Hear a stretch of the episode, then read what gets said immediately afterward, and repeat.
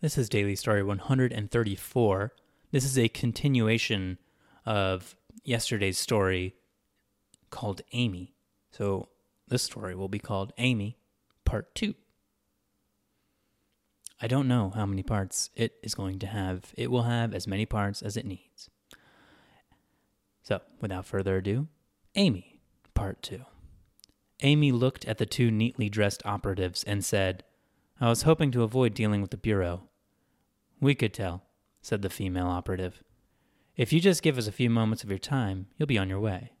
I appreciate that you make it sound like I have a choice, said Amy. Neither operative responded. Instead, they turned and said, This way, please. A third Bureau operative met them in a borrowed conference room in the archive. The familiarity of the archive put Amy somewhat at ease. A public place like this meant she was in less danger. It's clear? Asked the female to the third.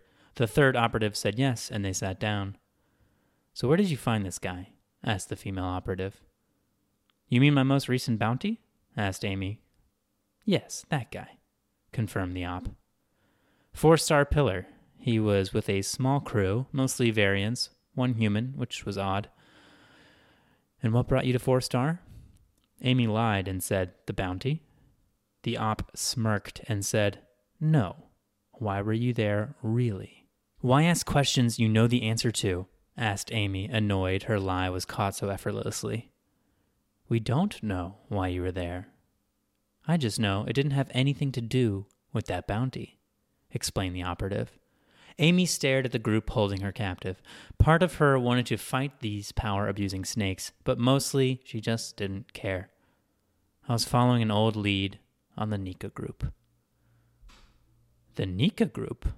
Why? asked the op. Amy leaned back and stared at the ceiling and answered, A couple years ago, I might have said revenge or justice or answers, but now. Now I don't really know. Just habit, maybe. Amy, we're looking for them too, explained the operative. Amy sat upright. What? That's right. Our trail was as cold as yours until we caught wind of an experimental implant. We have it now. We're quite sure it was made by the Nika group. Recently made? asked Amy. Amy made no attempt to hide her interest. So you think they're still active? Oh, we're quite sure of it, said the operative. Why are you investigating the Nika group? asked Amy. Same reason we are interested in any group like Nika. Amy let out a sigh of amusement and relief. The tax man cometh. Listen, we don't want to disrupt your thing, your work, or whatever you want to call your wanderings around the galaxy. You're the closest person to the Nika group. I know better than to mess that up. But what I'd like you to do for us is to take an implant scanner for us and give me a call if you find another implant like the one you found. Amy looked around the room. That's it? That's it. Take the scanner and be on your way. Early departure, if that still suits you. Amy pointed to the other two operatives. Heckle and Jeckle don't talk much, do they? No, they don't, answered the op. What can you tell me about Nika? It would help me, asked Amy, going out on a limb. The operative said, That will be all, Amy. The scanner is in that case. You can take the case, too. It was a rare thing to meet with the tax bureau and be given a valuable thing rather than have one be taken. Amy was feeling lucky, but not so lucky as to cancel her early departure. Her ship cleared the orbital station. In a moment, she was headed to the nearby RPK point. From there, she had almost the whole of the galaxy at her fingertips. Amy didn't dare follow any Nika leads just yet. The Bureau had spooked her far too much. For six months, she played it cool and hunted small fry bounties. But Amy heard the call. She heard and felt the call. The Nika group wasn't gone, and they were out there somewhere. The Bureau was after them. Eventually, she couldn't resist resuming the search for the Nika group and her husband.